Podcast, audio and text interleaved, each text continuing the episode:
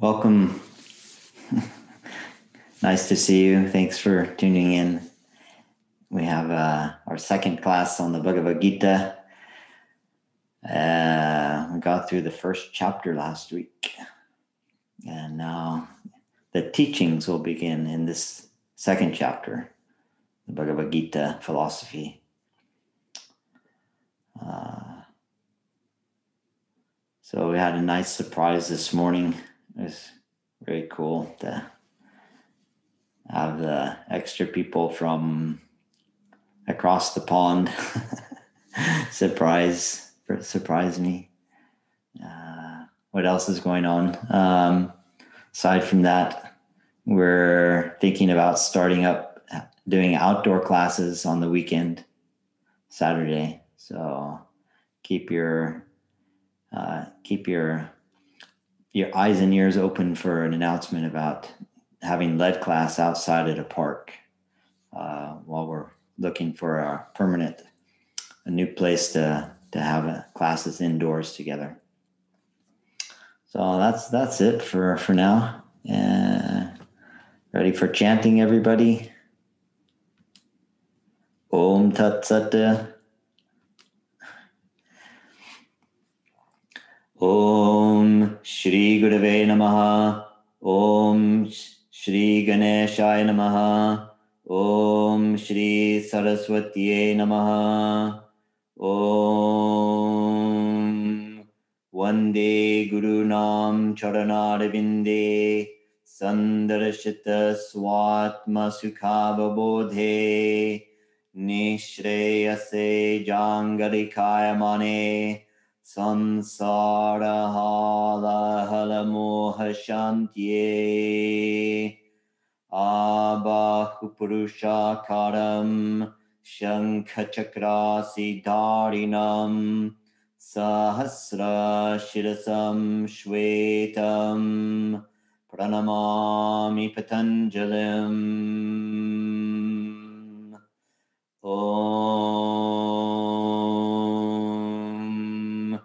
Swasti prajabhyah paripalayantam nyayena margena mihim mihishaha go brahmanebhyah shubhamastu nityam lokaha samastaha sukhino bhavantu.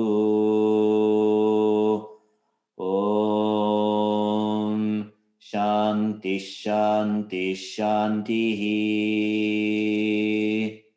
Om Namo Brahmavidbhyo Brahmavidya Sampradaya Kartribhyo Namo Vamsharashibhyo Namo Mahadbhyo Namo Gurubhyaha Sarvo paplavarahita prajnana ghana pratyagartho brahmaivahamasmi. Om Tat Sat.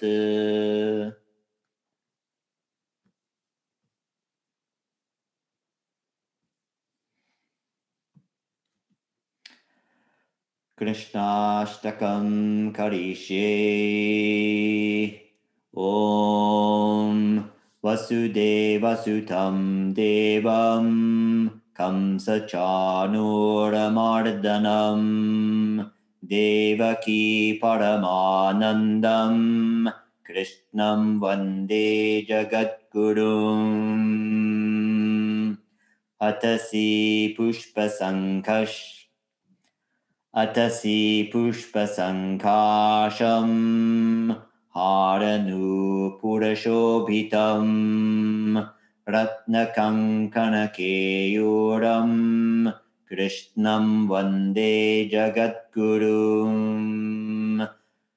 Kutilalakasainyuktam Purnachandranibhananam Vilasat Kundaladharam Krishnam Vande Jagadgurum.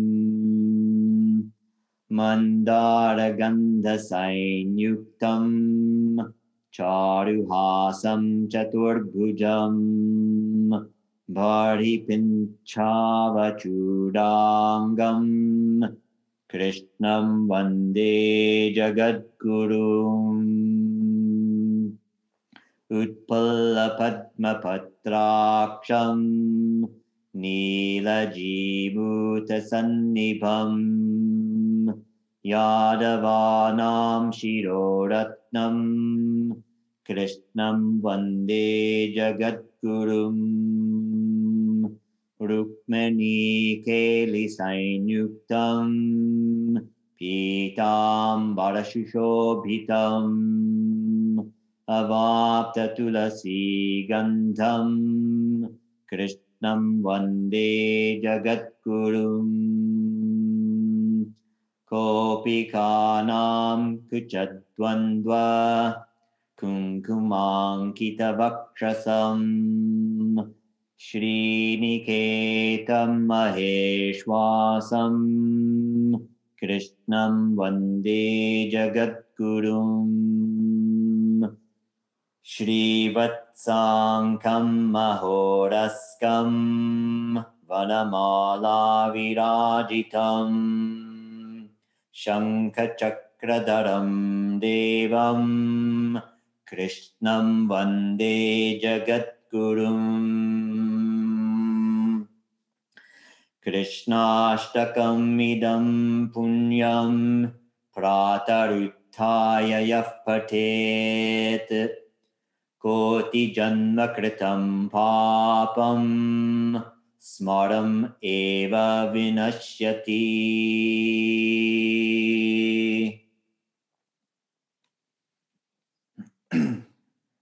Om Tat Sat. Okay, chapter two, Sankhya Yogaha. Sankhya Yogaha Karishe. Sanjaya Uvacha Tam Tata Kripaya Avastam Ashupurna Akulekshanam Vishidantam idam vakyam uvacha Madhusudanaha. So you remember Sanjaya is the advisor to the blind king. The blind king is it safely and comfortably in his palace, while the his son is leading their army uh, against uh, Krishna um, and Arjuna's army. So Sanjaya has the power of clairvoyance, and the king has asked him, asked his advisor Sanjaya, Uh, to uh, relay what's going on out on the battlefield. So Sanjaya Uvacha, Sanjaya said, uh, he's describing what, what's going on out on the battlefield. Seeing Arjuna thus filled with compassion, his tearful eyes and melancholic mood, right, Madhusudana, or Krishna, spoke the following words. So, they use the word compassion, kripa. Uh, but you remember, Arjuna is actually, he's very upset. He's seeing his, uh, on the opposing side, he's seeing all these honorable people, uh, teachers, uncles, relatives, and his cousins, his own cousins actually, you know, warring against him. Uh, And we have to remember, when we're confused, we don't really have the right, when our faculties are not balanced, our mental faculties are in disarray, we don't have that kind of capacity. Compassion is a, is, is a sentiment that you f- feel when you have clarity. True compassion, when you have wisdom, then there's compassion. So his compassion is actually, it's uh, for not wanting to kill his relatives. is actually a confused, it's a state of ignorance and confusion, vikshepa, confused state. But it's got him really upset, right? He's he's got, his eyes are full of tears, and uh, he's very uh, dip, upset, despondent over the this situation that he's put faced against. He's got to act uh, in a way that seems uh, not righteous. Uh, So Krishna is going to give him some advice. He's going to, in the opening, uh, there's a few verses Krishna will speak, and then Arjuna is going to, he's going to give a synopsis of his position again. So.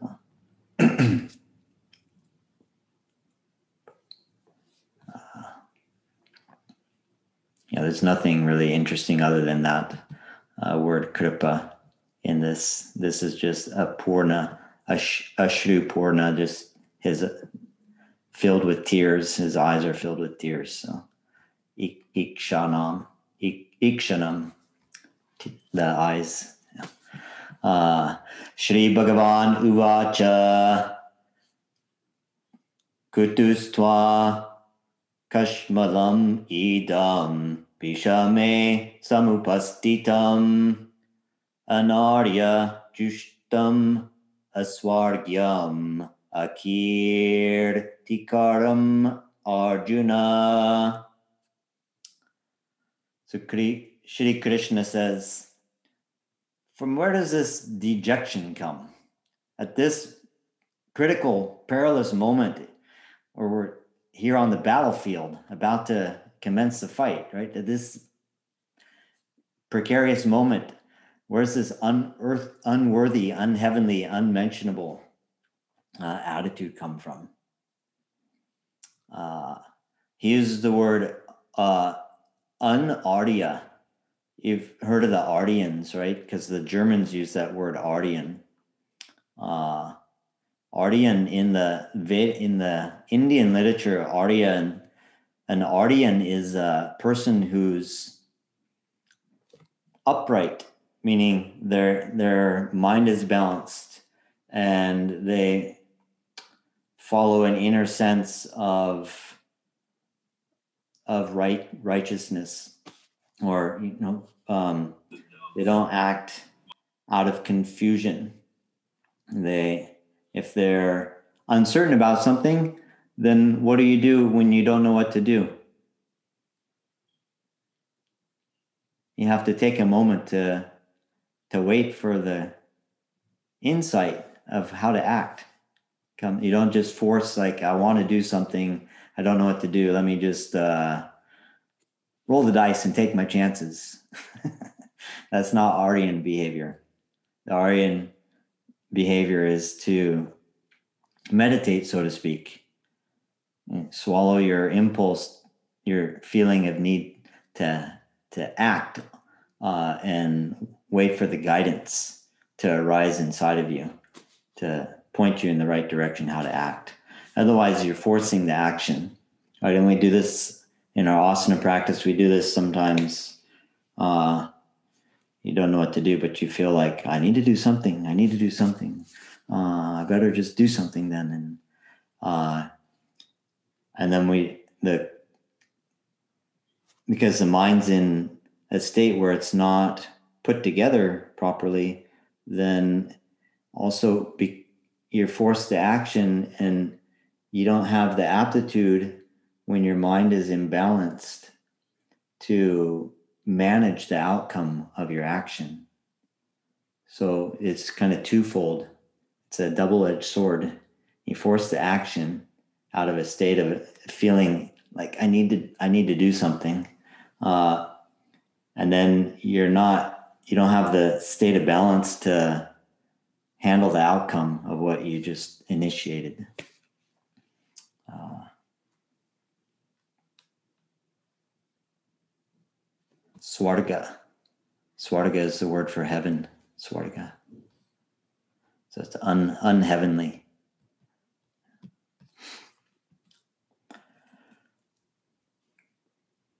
And and then the next thing Krishna says, Klaibhyam ma smagamaha paratanaitat tvayi upapadyate shudram hridaya daurbalyam tyaktva utishta param tapa.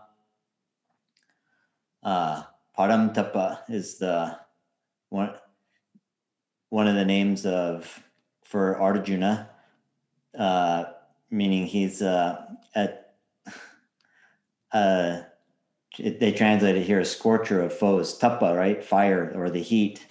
He's he uh, a terror to his enemies.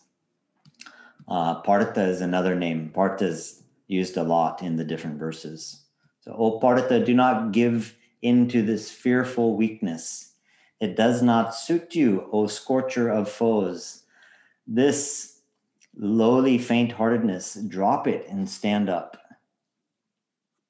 The tyaga, tyaga, drop it. A tyagi, this is a word that comes up later in the Bhagavad Gita. Tyagi versus a sannyasi. So, Uh, the sannyasi was, is the swami, the one, the renunciate who he he renounces doing things and put, puts on a robe. The tyagi, uh, the way Krishna is using the word, um, is more the spirit of the sannyasa is supposed to be like do things from a, have cultivated a level of non-attachment, but the but the sannyasa is more like uh, he puts on the garb of the yogi or the garb of the renunciate. He wears the costume and and renounces doing, gives up his responsibility, so to speak, of doing certain work. Uh, and becomes a renunciate, right? That means like so. He no longer goes to work and pays the alimony, and the, he doesn't pay the rent. He doesn't pay the the mortgage payment or the child support. He's he's renounced all all the worldly duties. Uh, the tyagi is the one he's given up the personal the attachment, not necessarily the. Doesn't matter if the action is there or not. It's the he's using the word. Like you, you, you really like from your heart, uh, from your soul, you don't have that sense of uh, uh, ownership or your investment, like that, that you feel personal need for something. So you, you need to give up this, you need to let go, drop it, the your attachment, your feeling of uh, all of the the dichotomy of the situation you're in, that you you need to fight for your right to to have what is yours, to claim what is yours, your kingdom, uh, but but you but you're concerned about, on the other hand, the the means to stand up for yourself. That it's um, violent uh, and un uh, and what's the word, like like sinful, you know, to to go after the the perpetrators of the people who are uh, mistreating mis who are stealing from you. O Partha, give it up. The so Krishna is saying it's just a, a weak feebleness in your heart. He uses the word klaibhyam, which means uh, it's a pretty intense word. It means to be impotent. An impotent person has, there's no vir- virility, no no vigor, no energy, uh, no ability to manifest yourself into the world, to put your your will forward and and claim your your niche in life, the klaibhyam.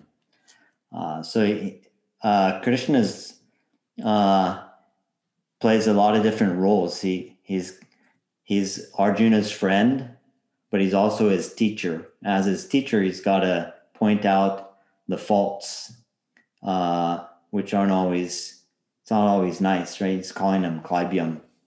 It's almost like kind of, you stupid little fool, what are you thinking? Like, why are you letting, at this moment right now, we're about to fight, and and now you choose to to feel um, faint-hearted? This is like the worst possible time. You were about to like get demolished by our cousin, your cousin's army.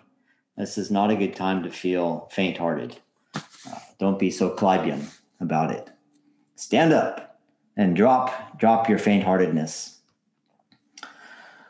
So Arjuna's response, he's going to defend his position a little bit, uh, which is going to make Krishna then deliver the, have to deliver the teaching with more uh, details, more instruction, more clarity. So, Arjuna uvacha. Katam bhishmam aham sankhye dronam cha madhusudana ishubif pratiyotsyami pujara pujarha arisudana.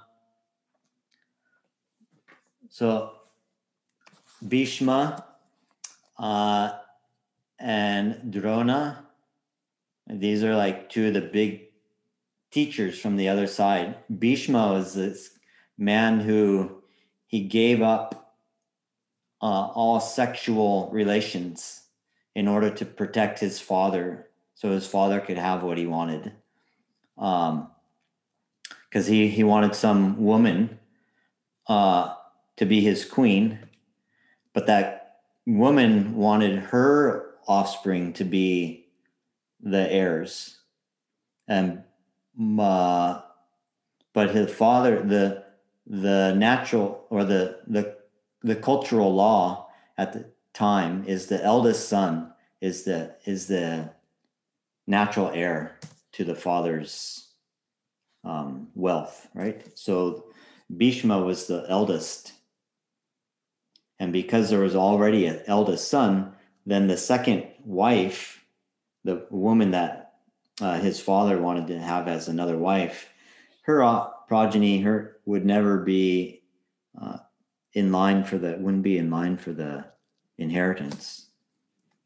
Um, so Bhishma uh, vowed that he would never have any offspring. He would never have those kinds of relations. So he was celibate his entire life from early childhood, which made him incredibly strong. And he had the power, he has the power to choose his time of death. When death comes to him, he can make it wait. That's how strong he is.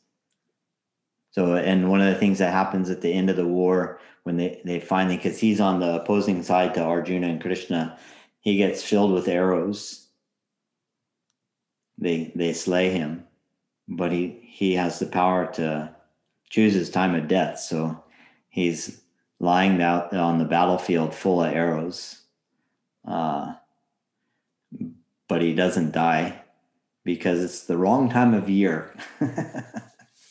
In the Indian system, they, they see the energetic effect of uh, the time when the sun is, the days are getting longer, versus the ha- other half of the year when the days are getting shorter.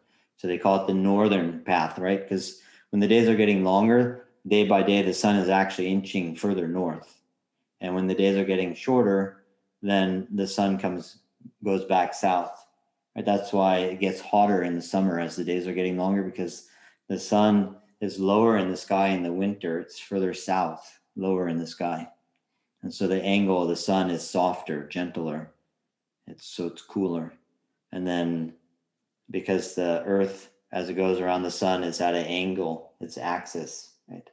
It makes the sun in the summertime, the sun hits further north. It comes more directly down on top of us. So that time where the sun is going on the northern course, that energy of increasing solar energy helps the propel the the recently deceased soul in towards the heavenly realm. It gives like a rocket booster. And in this, when the sun is going in the southerly direction, it pulls the the soul more towards the lower realms. So he he was filled up with arrows in the, they were in the Dakshinayana time, the time where the sun is going southernly, Dakshina, southernly, Dakshinayana. Uh, and he waited until the sun crossed its uh, solstice period, you know, its winter solstice, and started going north again. So strong, so much vira. That's the word vira. When you have the, what do you get when you have brahma, brahmacharya pratishtayam viryalabhaha? When you don't, when you hold your sexual energy, which is like the, it's the most primordial, the most intense, concentrated energy in the life, the physiological life structure, right? That can produce another life for another soul to enter into. So to con- have control of that, those impulses, those sexual impulses, and to to the point where you can keep that energy inside your body, creates a lot of vira, viryalabhaha, lots of strength and energy.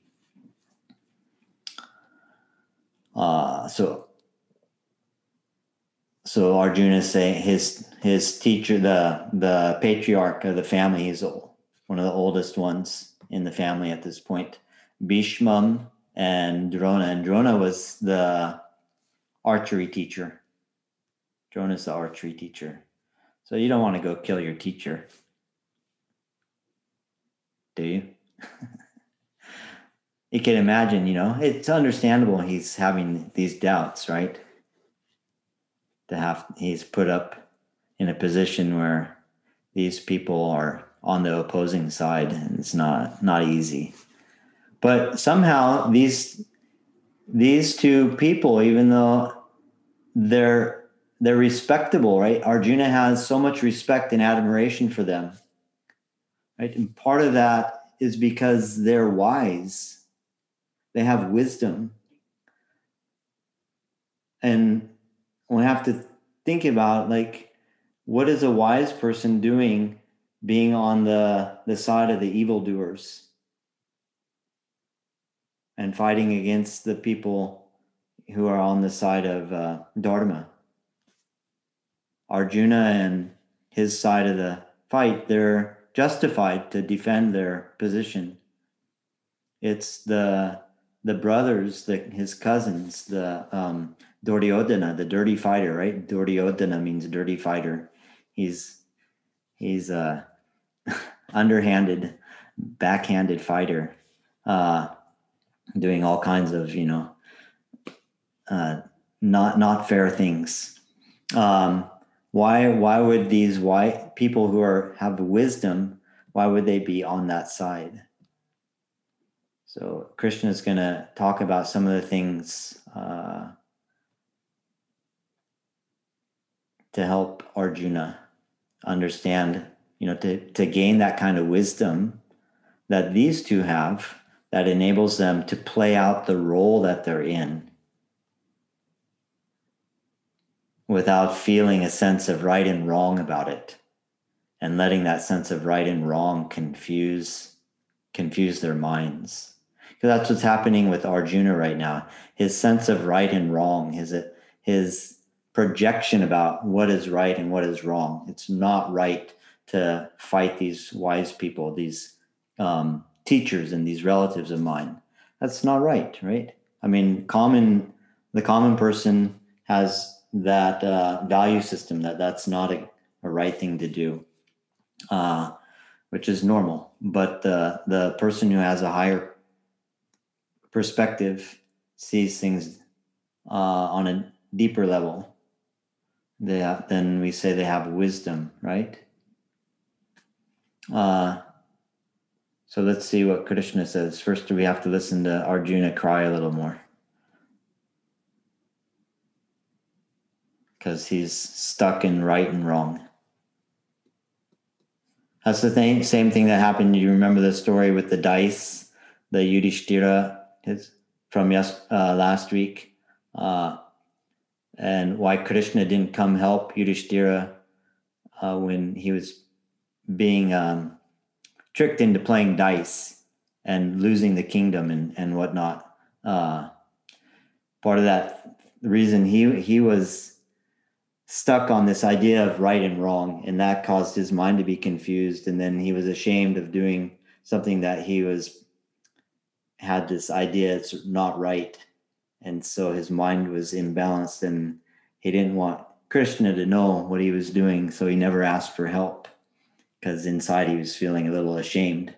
And that's that's that how that when you have too strong a belief in an a pre-concluded, a, a, a pre, you know, like a pre-packaged idea of what right behavior and wrong behavior is, then it clouds your vision. So the interesting thing, right, then is that Duryodhana, he wasn't caught up in what's right and what's wrong. He was just engaged in what he was doing. So he had the clarity to seek the help and to organize his team and, and attack, because his mind was was focused, whereas Yudhishthira's mind became clouded and unfocused because this attachment to uh, an external idea of right and wrong.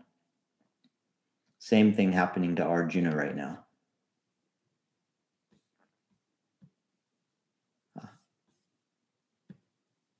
There's no right and wrong. Karma ashukla akrishna yoginaha trividham itaresham. four seven from the Yoga Sutras. It's, there's no black and white for the yogi, only for the other people. Hi, Christina. Yeah. Oh, this chanting is harder. Okay, the long, longer uh, verse. Uh, Gurun ahatva hi mahanubhavan Shreyo bhoktum vaiksham apiha loke hatva artha kamam stu gurun ihaiva bunjiya bhogan rudira pra- pradigdhan. So Arjuna continues, it, it's better to lead the life of a beggar in this world than to kill these great souls who are my teachers and superiors. If I kill them, my enjoyment of wealth and ple- and desires in this world will be stained with blood. Nachaitad vidma kataranno gariyo yadva jayema yadiva no jayeyuhu Yaneva hatva najajivas shamas te avastita pramukhe dhartarash dhar dhartarashtraha. Whether we should conquer them or they conquer us, I don't know which would be better. Certainly by killing the sons of Dhritarashtra, we would not wish to live. Yet they are right now standing in front of us in the battlefield. So one thing that's happening is Arjuna, he's realizing he doesn't know what the right thing to do is. I do not know. So this is a good thing. If you can, right? He had, at first it's this position like, oh, I don't want to do this. This is not right. Now he's like, well, I don't actually know what, what's right, what's better.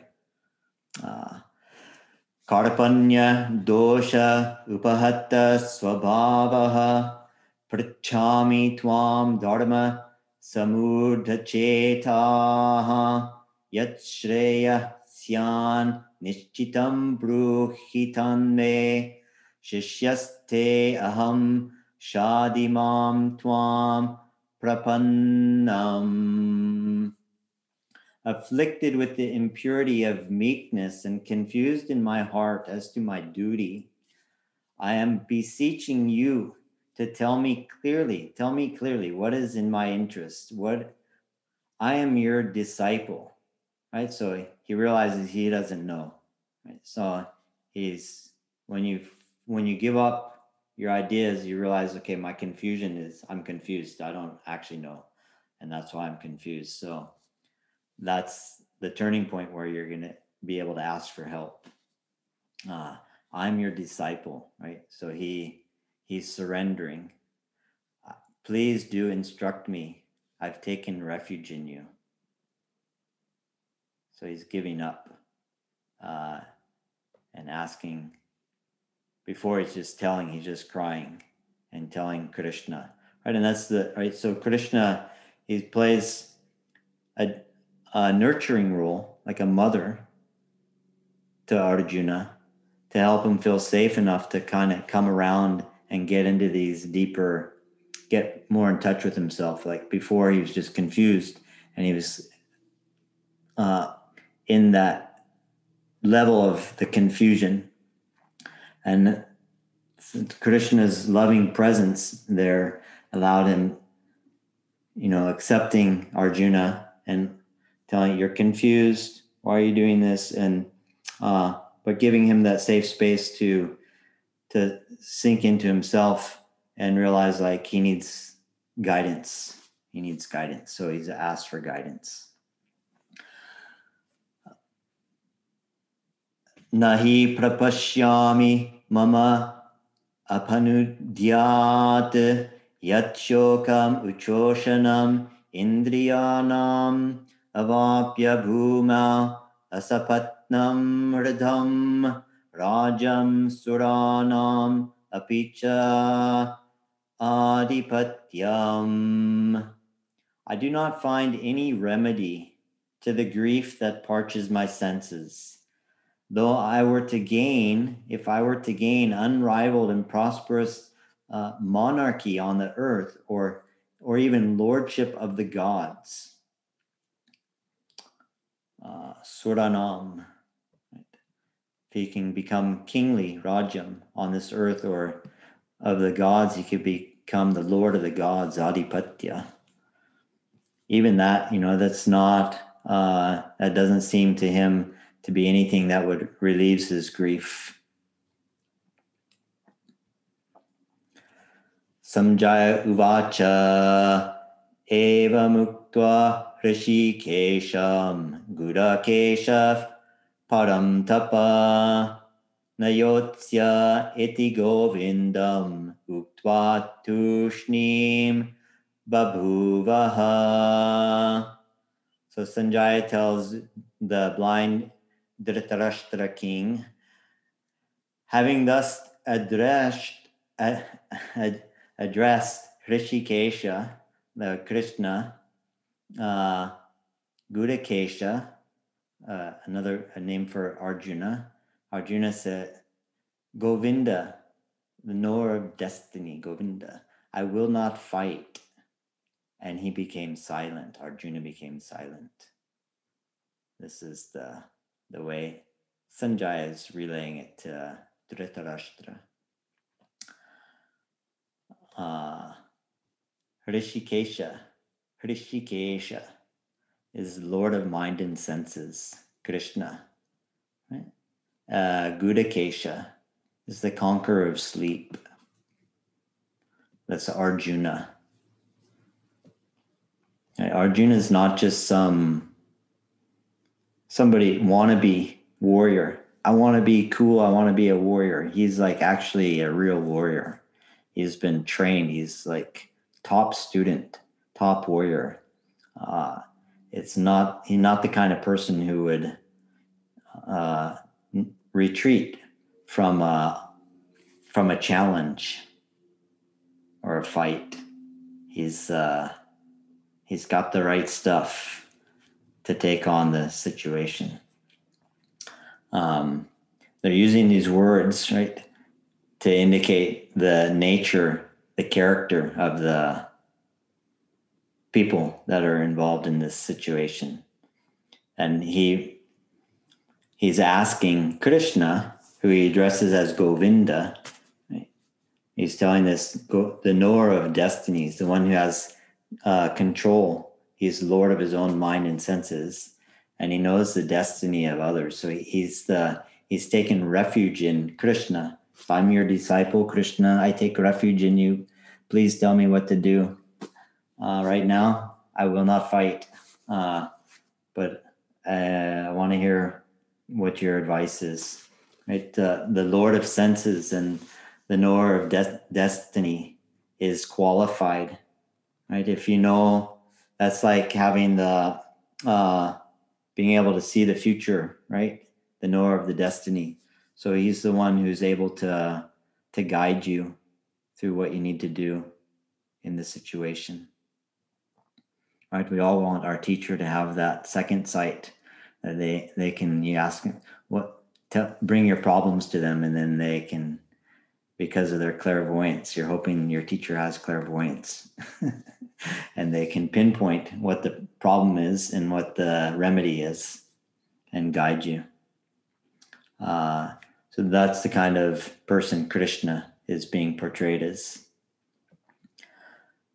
Tamuvacha Hrishikesha prahasan iva bharata senor ubayor madhye vishidantam idam vachaha. So Sanjaya is still talking. Yeah. Dhritarashtra, at that time, amidst the battlefield, with a gentle smile, Krishna spoke the following words to the poor grief-stricken Arjuna. Uh, so Krishna has a smile. So Krishna is not Krishna is not being sucked into the the drama that Arjuna is suffering. And also, you know, when the when the teacher has that, when somebody has a smile, it's like they they see beyond the present situation. Oh my. My back hurts, and Guruji would always be laughing, right? Because he's been there, done that, and he knows, you know, this is normal. We have uh, set, we have pains and setbacks in our practice, and you just keep practicing, and all is coming, right?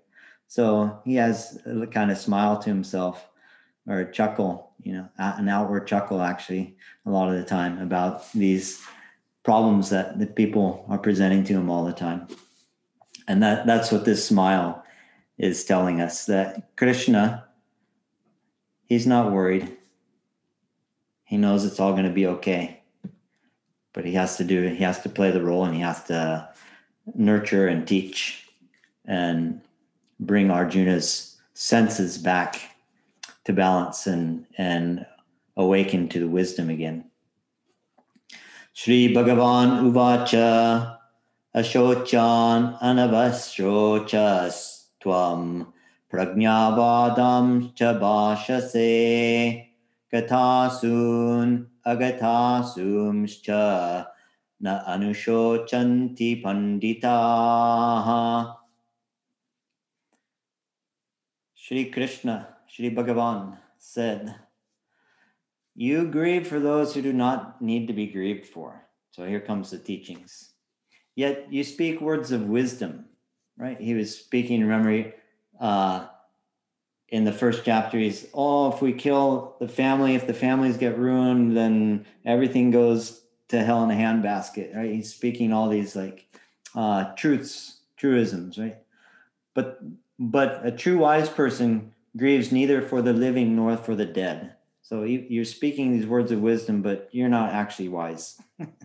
You're, a wise person would not be grieving, would not be so disturbed and upset. Natu eva aham jatu nasam natvam na ime janadipaha nachaiva nabhavishyamaha sarve vayam ataf param. Neither I, nor you, nor any of these ruling princes right? The prince is on the other side. Uh, we're, none of us were ever, didn't exist before, and nor will any of us ever cease to exist in the future. Huh?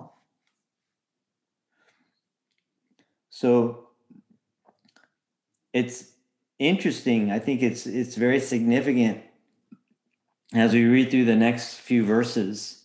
Uh, in Krishna doesn't use a word for the soul. At one in one of the verses coming up, I think it was like seventeen or sixteen or fourteen, or he uses the word indweller. But he only used it one time, indweller. So he's not using the word Atman. When I, you read the the translations, they're using the word Atman. And I started to use the word soul, and I realized, like, you know, there's actually, Krishna's not using a word. He's not uh, for for the he's not using the word Atman. He's not using any word, actually. The closest thing is the one in one of the verses, he says the indweller, the one who's embodied, actually, is what he says. The the sharira, the word for body, right? Sharira, sharira, sharirinaha, sharirinaha, the one who's in the body. Um, because the The truth of being is beyond word and form. You start putting words on it, naming it, and it becomes another thing rather than the absolute truth. That's that's the way it struck me. That he had wisdom, the wisdom to not uh, overuse a word to indicate something that is beyond words. He talked about, he described characteristics of it, but but not once you name something, then the mind, the cognitive mind, the intellect, has a package it can hold on to, and then become blinded by the the the infinite nature that the word is actually supposed to uh, be relating to, conveying. We look at the finite package of the word. So, so neither I nor any of these ruling princesses were ever non-existent before, nor shall we ever cease to be in the future. So why are you crying? There, you have to look deeper into the nature of who we are and who they are. Dehi no asmin yatha dehe karmaram yavanam jara tatha deha antar praptihi dhirastatra namuhati. Just as the embodied soul passes from childhood to youth, to old age, it also passes from one body to another. The steady-minded is thereby undisturbed.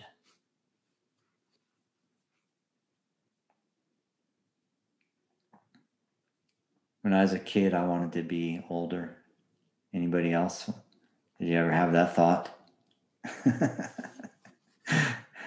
And then still, like, From, for the most part, I feel like I'm the same person I was when I was uh, just, you know, crawling around on my knees. Uh, so he's saying, right, it, just like when you go from childhood to youth, old age, right, that, that soul is traveling as the body is changing. It also exists and travels beyond this body. So if we're, our mind is is more connected to the the thing that's constant inside of us, then it's easier to weather the things that change around us that we can't control. How much can we control our environment?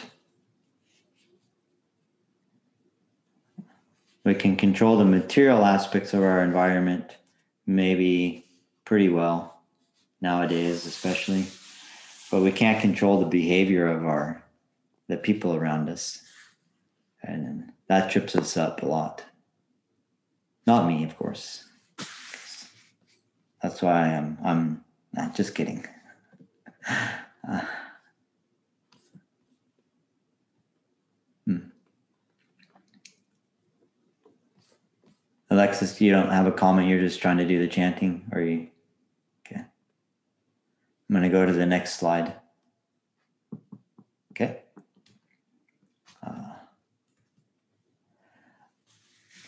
Matra sparshastu kaunteya shitoshna sukadukada sukadukadaha agama payino anityas tam stitikshasva bharata. This chanting is a little bit hard. It's a lot of chanting to try to get the mouth to work on. Uh, so matra sparshas, the contact with the senses. Heat and cold, pleasure and pain arise merely because of contact with the senses and the sense objects. They are fleeting. They come and they go. Therefore, O Arjuna, try to tolerate them. You must tolerate them. Yam hina vyatayanti ete purusham purushar shabha purushar shabha samaduka sukha dhiram so amritvaya kalpate. Chief among men, Purush, Purusharshabha, chief among men, the one who is not disturbed by these, someone who's not disturbed by these things that are always changing, contacting our senses. The, that person who remains balanced amidst discomfort and pleasure, right? That person is fit for immortality.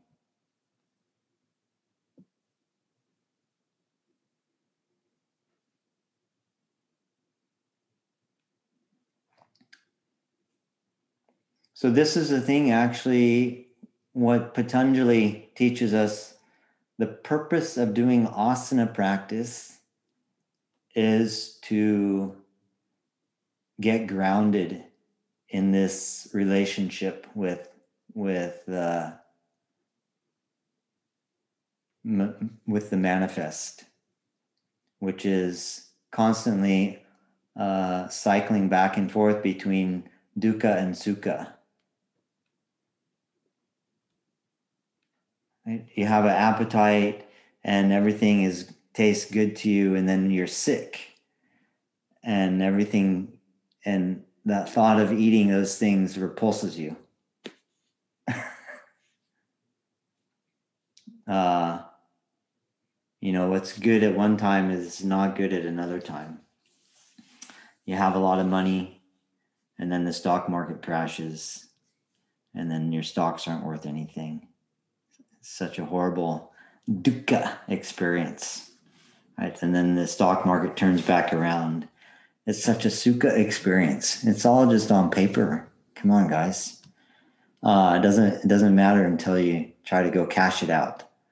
Um, so to be dhira, to have that stability amidst the ups and downs. And besides, uh, even though these things might matter on a certain level, right, the the soul, right, when, when that passing through childhood, youth, and old age, the soul's not affected. Only the, the body and the material is affected by these things. Uh, right? That's why some people can be in prison, right?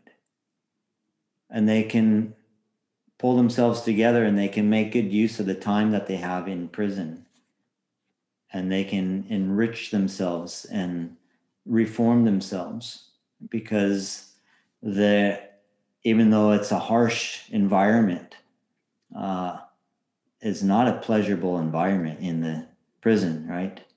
But they're able to overcome that and find the stability of their own sense, their own inner sense, find that stability, and then apply themselves to cultivate themselves with that time they have, versus uh,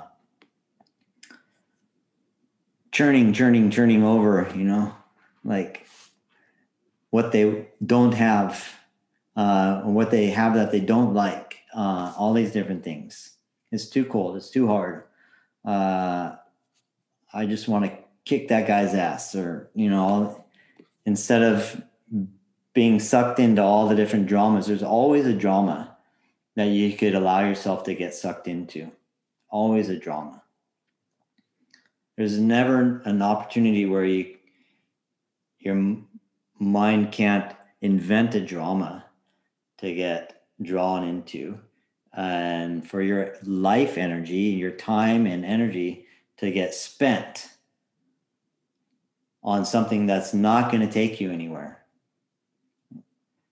But if you have the dhiram to remain sama, equal, to remain balanced, sama dukkha sukha, dhiram, get, get established, get steady in the even-mindedness between the dukkha and the sukha. Right? So when we're doing asanas, right, especially when it's vin, when there's vinyasa, there's a movement that comes after the asana. As soon as it becomes uncomfortable, right, we we go, oh, I just come out of the pose now and go to the next thing. So it's actually, you know, um, we get strong, we do lots of asanas, but sitting in uh, one position, doing one pose for a long time, it makes us have to kind of confront this. It starts to get uncomfortable. Right? If we, if you're, If you ever take Iyengar classes, back twenty-five, thirty years ago, I used to take all kinds of different classes. And then you have to stay in these poses for a long time, and it's really hard, right? And so that your, your mind is confronting the discomfort of being in the pose and trying to figure out how to let go of the, blah, blah, blah, blah, blah, this is uncomfortable. My thighs are burning, blah, blah, blah, blah, right? And you're trying to figure out how to find that sense of grace, right? Amidst the discomfort, especially, you know, because I was young and I was a guy and I have an ego, right? Uh, I have some sense of pride, right? So I don't want to be seen as like, uh, I'm a, I'm a pussy, right? So uh, in a certain way, you know, the, the negative trait had a positive, caused me, inspired me or drove me, impelled me to cultivate some positive qualities. Uh, but it's not the best motive, right? But still, at least, you know, I'm cultivating it, trying to put on the poker face and hold that virabhadrasana, you know, until the teacher says you can come out of it, because I don't want to be the one that comes out of it, you know, before the teacher says, and then say, oh, he's not strong. Uh, so the asana practice has this aspect of it that's very important to get us established in learning how to cope with discomfort, right? And this makes, gives our mind a much stronger ability to remain focused. So it's the basis for having steadiness of, of focus, right? In life, whether like, from day to day, you have a goal, um, and you're able to stay focused on the goal, uh, because you're not you're not seeking pleasure. So because different opportunities will come up uh, to do different things, but you're able to stay mindful of your intent to pursue the thing that uh, you originally set out to do. So your course in, in life is not waver- wavering. Or when you're talking uh, to somebody, like, so the pain in my legs as I'm sitting in lotus, right, uh, can become a distraction for me trying to talk to you. Right? Uh, and that can, same kind of type of thing can happen when you're having conversations with people. If you're start to feel fidgety, right, then your mind's can't be present with the thing that you're trying to engage with anymore. So we train ourselves to learn how to breathe smoothly and stay focused on the steadiness of breathing, the steadiness of softness in the eyes and face, so that these things that come up, which will come, and they're temporary, they don't stay. Right? These things come and they go. They're fleeting, right? One of the words he used was fleeting. They are fleeting. They come and go. So you just need to be patient and bear it until the next cycle of energy emerges and the sensations are different. So it's going back and forth between dukkha and sukha.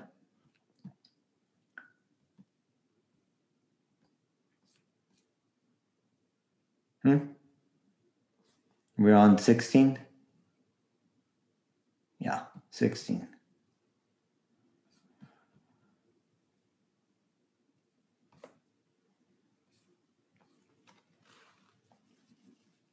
Na asato vidyate bhavaha, na abhavo vidyate sataha, ubayor apidrishto antas, tuanayos tavadrish darish darshabihi, tuanayos tatva darshabihi, nasato vidyate bhavaha, na bhavo vidyate sataha, ubayor apidrishto antas, tuanayos tatva darshabihi,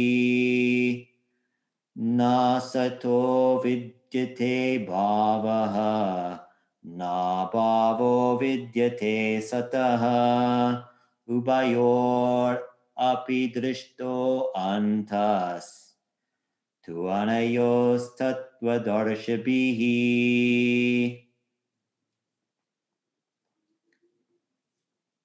The unreal has no existence. Asato. Na asato vidyate bhavaha.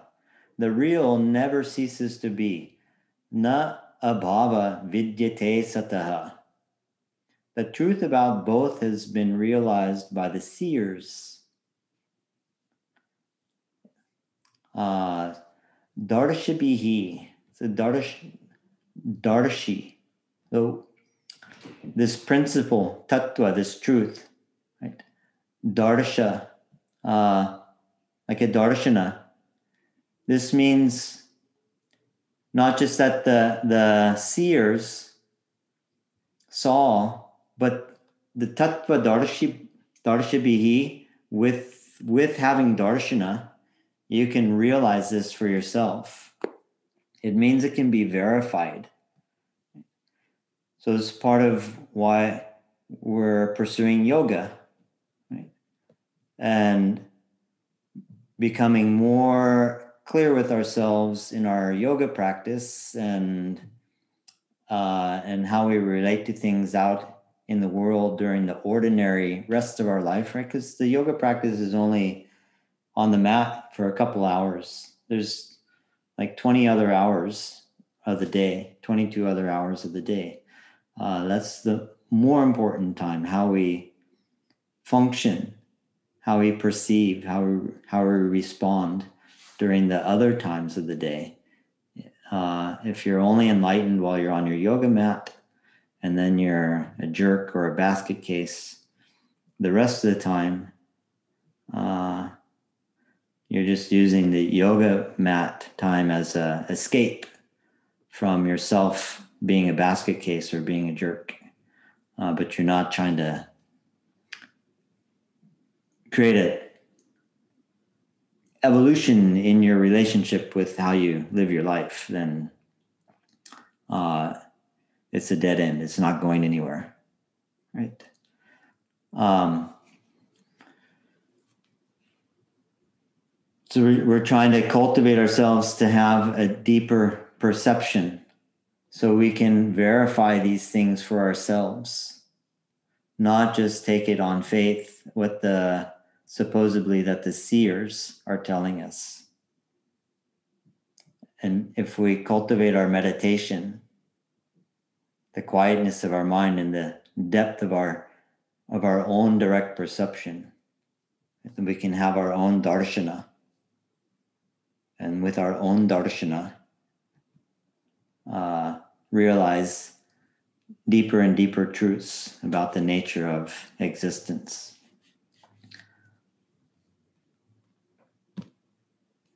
Asato, not the untruth, and, and sat, the truth,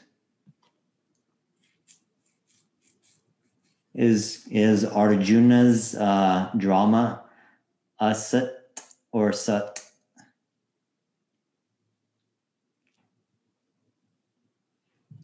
Most of the, the thinking that our mind is engaged in, is it asat or sat? You can unmute, yeah. Asat. Yeah.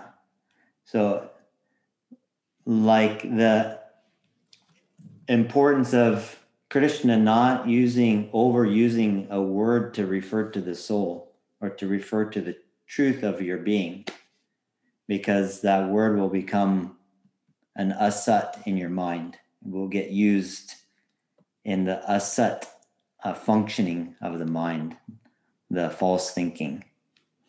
And the mind will cling onto it, grasp onto it, and create an idol. Right? And then it's, and then the idol is not the the thing that it's supposed to be helping you to to look to have the the darshana, the experience. Na sato vidyate bhavaha, na bhavo vidyate sataha.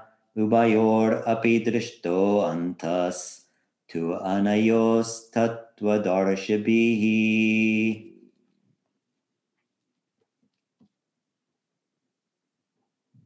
It's cool how they can use this almost like the same words, and they they switched uh, let's switch the words around a little bit, you know, and uh, and turn one into bhava and abhava, so exists and doesn't exist. So, and they're saying not not exist. Right? The truth does not not exist. The the not truth does not exist. Yeah. But the truth does not not exist. It's very easy to be poetic for these Sanskrit uh, composers, the the nature, the the rhythm of the words. Na sato vidyate bhavaha, na bhavo vidyate sataha.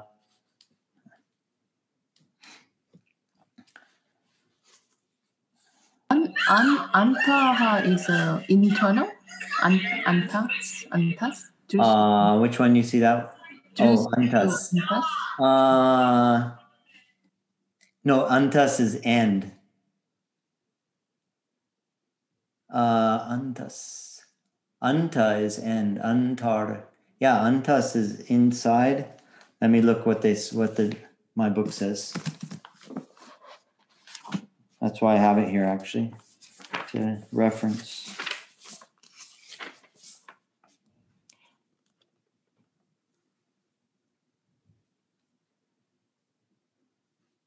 They're using it here to mean end, the final truth. Drishta, uh, where, where does it start? It starts with ubayor, uh, the, the two, api also. These two truths, the truth about of both, right? Here it says both, meaning that comes from ubayor, both. Uh, also, api, drishta, uh, the seen, or has been seen. Drishta, ubayor api drishtaha antas. So yeah, it's just, it's be, being used to refer to the the ultimate truth. Here it says final truth, but I think uh, it'd be better if it said the ultimate truth versus final truth. Indeed, of these, tattva darshabihi. Ah, so they're not even saying, they're not even using the word seers, not realized by the seers. That's not actually really what it's saying. I mean, it could be in, translated that way, but uh, but but I think uh, it's better for us as practitioners to think of it as can be. Can be, we can have our own uh, darshana. It, it, it's something that can be verified. It, it can be witnessed. By witnessing it, you can know it. Yeah. But it's the seers who told us this truth. You can know it. So they're not incorrect. Yeah. Ah.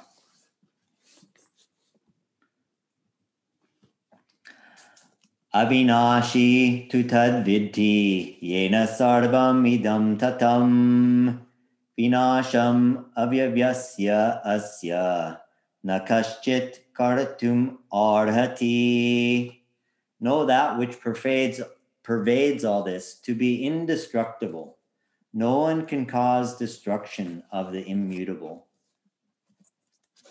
Nothing can cause destruction. Nothing can, nothing can be the cause of its destruction. If it gets destroyed, it, it's not by any of us causing it.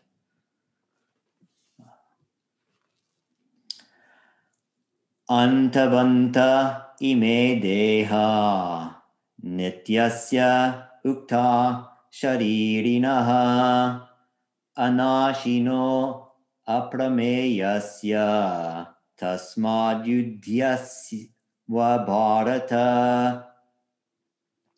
These physical bodies of the eternal, indestructible, in, and immeasurable embodied one, they come to, comes to an end. The physical bodies come to an end. Uh, because of that, O Bharata, you should fight. The body is going to die anyways. And the one who's embodied, sharirinaha, is eternal, nitasya, uh, indestructible, anashinaha, and immeasurable, aprameya, aprameya. Because of that, tasmat, yudhyasva, O Bharata. You should fight because of that. So just, uh, right, Bhishma and Drona, the two top um, warriors on the other side. Drona was his teacher, and Bhishma is the the the celibate eldest um, uh, patriarch on that side of the family. Arjuna was citing them, and these guys are full of wisdom, but yet they're they're not confused by the role they're being asked to play, that they have to fight their own family. They just, it's just, it's just, you know, life. You just do what's asked of you in life. Uh, and this is the philosophy uh, that Krishna is trying to transmit to Arjuna. The body is temporal. It's going to go through all kinds of different things, And these are experiences that the soul, which is indestructible, it's eternal, it's immeasurable. You can't measure the limit of the soul or, or the, the embodied one, actually. The sharirinaha. Doesn't use the word soul. He just says that which is embodied. What is embodied? Is it a soul or is it just an energy? Like Sadhguru, I love it. He says, he calls us a piece of life. Like, like the ocean. It's just, it's just an immensity of life. Right? And you're just one piece of it. You're just one wave of the ocean. You're just one portion, but your boundary is actually immeasurable. If you start looking into your, your nature and the content and the mem- everything of yourself, we can't find a boundary to it. Nobody exhausts their, their creativity. Nobody exhausts their learning about themselves. Uh, I was listening to another guy, Adya Shanti, the other day. Um, and he's, he's saying, you're, even though you, you are the infinity, you're becoming the infinity at the same time. Like we're, it's a constant, like the part of us that that's able to, to think and have a sense of identity is finite. And, and that part of us is able to kind of go, oh, there's a little bit more of myself. Oh, and more. So even though you're really connected to the whole of infinity, right, there's a, there's an ever ex- expanding process to our consciousness that's taking and reaching more. You can, and you can have like maybe some aha moments where you think you have a sense of being infinite, but even, you know, your, your sense, what you're able to cognize as being infinite is, can never be infinitely infinite. There's always a, a, a capacity, a, there's always a potential to become more infinite or to cognize, become more conscious of more of infinity, because that's the nature of infinity. It's immeasurable. It's boundless. There's no limit to it. Um, but we're in the body and, we're, and we get to have an experience. And how cool is that, that we get to experience all these things? A broken toe, winning the lottery, all these cool experiences. Having a, having a nice girlfriend, having a, a difficult, challenging girlfriend, so many cool experiences, right? And we, we're learning, right? That, and that's part of our development of coming to know more about uh, infinity in ourselves. Crashing out of asanas. Where are we at? Oh, so because of this, right? It's just the infinity having an experience of finiteness, right? Because of that, Bharata, just go ahead and do what life is presenting to you to do. This is, you've been cultured, you've been born, you've been trained yourself. You're like superb fighter. You've, whole life has prepared you for this moment. So just do it. You're going to be victorious probably because you're one of the best. And you have Krishna as your charioteer. So uh, we just a couple more, and then uh, that'll be enough for today. So this will kind of uh, resolve itself to a nutshell of, of teaching. Any questions or anything to add? Anybody? Huh, Alexis? You're on mute. Yeah. Because of these lines, um, like non-Hindu people criticize Gita as they encourage the war and stuff. Uh, guys. I'm not familiar with criticism of, of that. But, oh. Yeah. Can you tell me more about what you've heard? Yeah, because it says, um, I don't want to war, make a war, and then God encouraged a pe- person to fight and make a war. Right. The real war. The, the, the fight, fight. Yeah, the what fight. Kind of war did you say? A little war? The li- real The actual, actual war. A real war. Yeah, yeah, yeah. Uh, so people yeah. people criticize Gita because of that reason. Yeah, I could see that. Yeah, what, what do you... I could even jump on board with that. I'm not I'm not pro-war, that's for sure. But if we take it as a metaphor, um, doing things that are difficult and helping us to go beyond being stuck on, on ideas of right and wrong.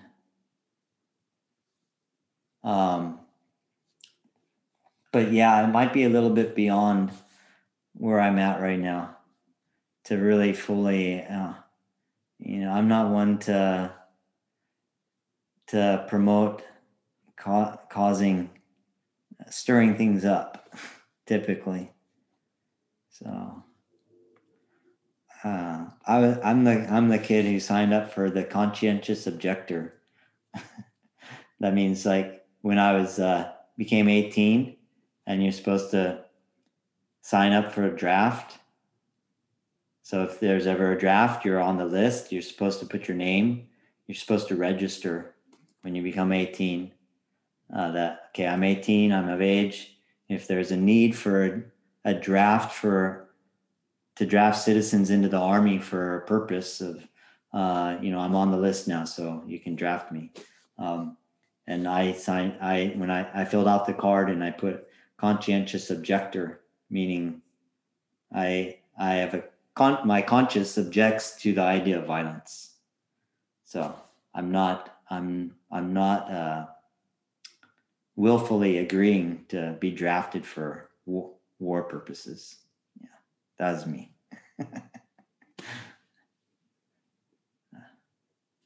Tatiana, you look like you have a comment. Please share what's on your mind. Do you think it means um, not the word fight, but like take a stand?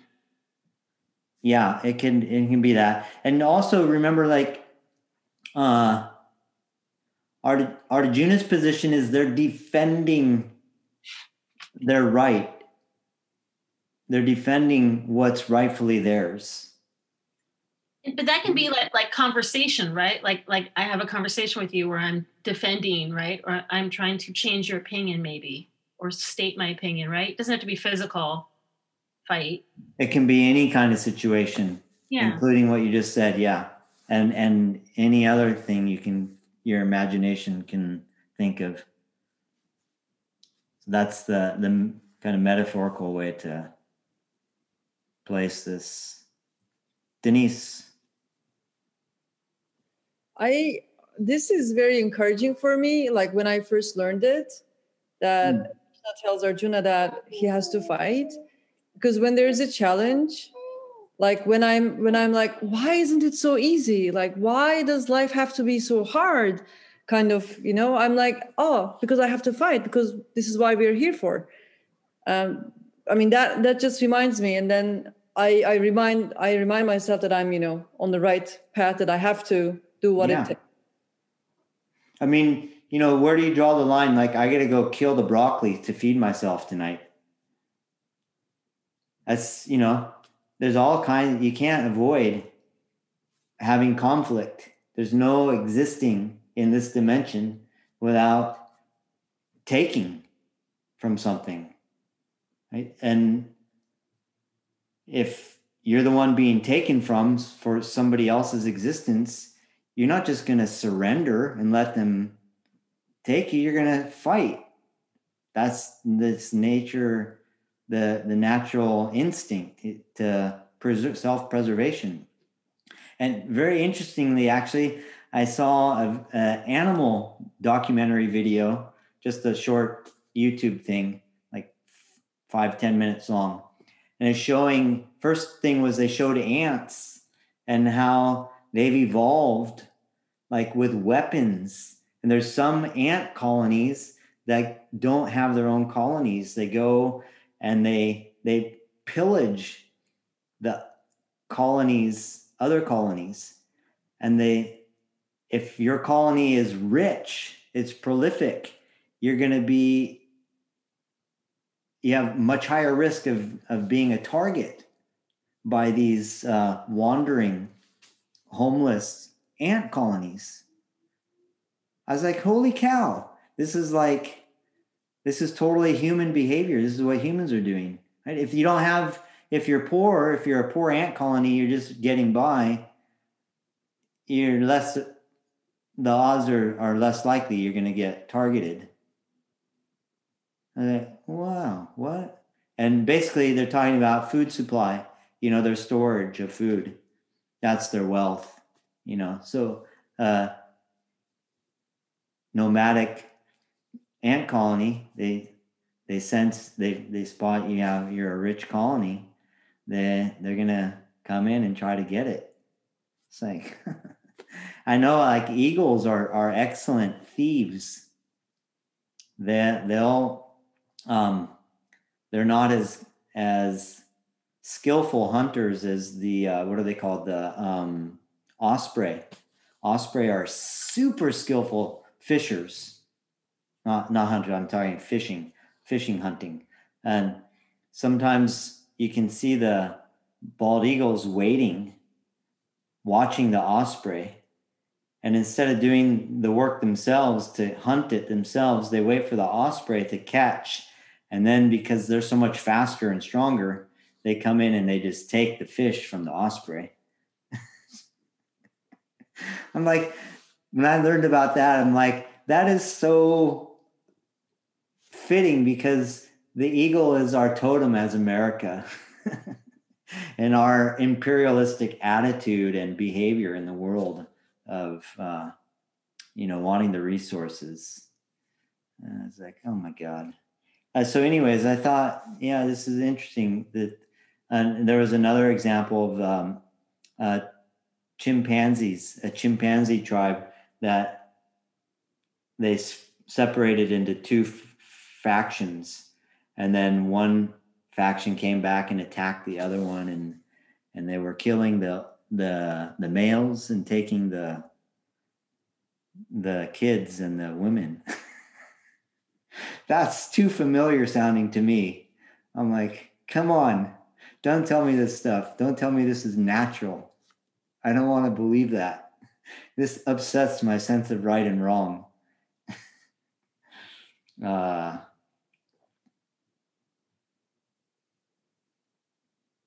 how do we get how do we get here? Yeah. So you were you're asking uh, if if you can remember, Alexis, to send me maybe uh, a reference to people making. Uh, oh, it was me.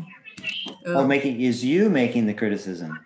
No, I was bummed when I first uh, read the Gita uh-huh. first time in my uh, life. Yeah. Oh my gosh, what is yeah. talking about? Yeah. Yeah, so Krishna, he's Krishna is not invoking a war to go attack and be the aggressor. He's in, he's supporting the war as from the defender side, but he was willing to he he's supported both sides. He gave his own army to the opposing side. He, he said, "You you can choose. You want me or you want my army?" Duryodhana, of course, wanted the army, because that's obviously more powerful than one person. And Arjuna was like, great, I get my friend on my side. So, uh, is that, that good for, for today? Should we stop here? I think we should stop here. We'll pick up at two nineteen next time.